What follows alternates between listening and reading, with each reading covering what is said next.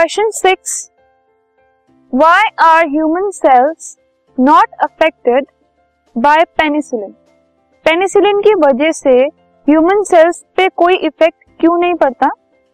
तो जो human cells होते हैं they don't make a cell wall so penicillin can not have an effect on them जो human cells होते हैं, उनमें सेल वॉल की फॉर्मेशन नहीं होती मतलब उनमें सेल वॉल प्रेजेंट नहीं होती।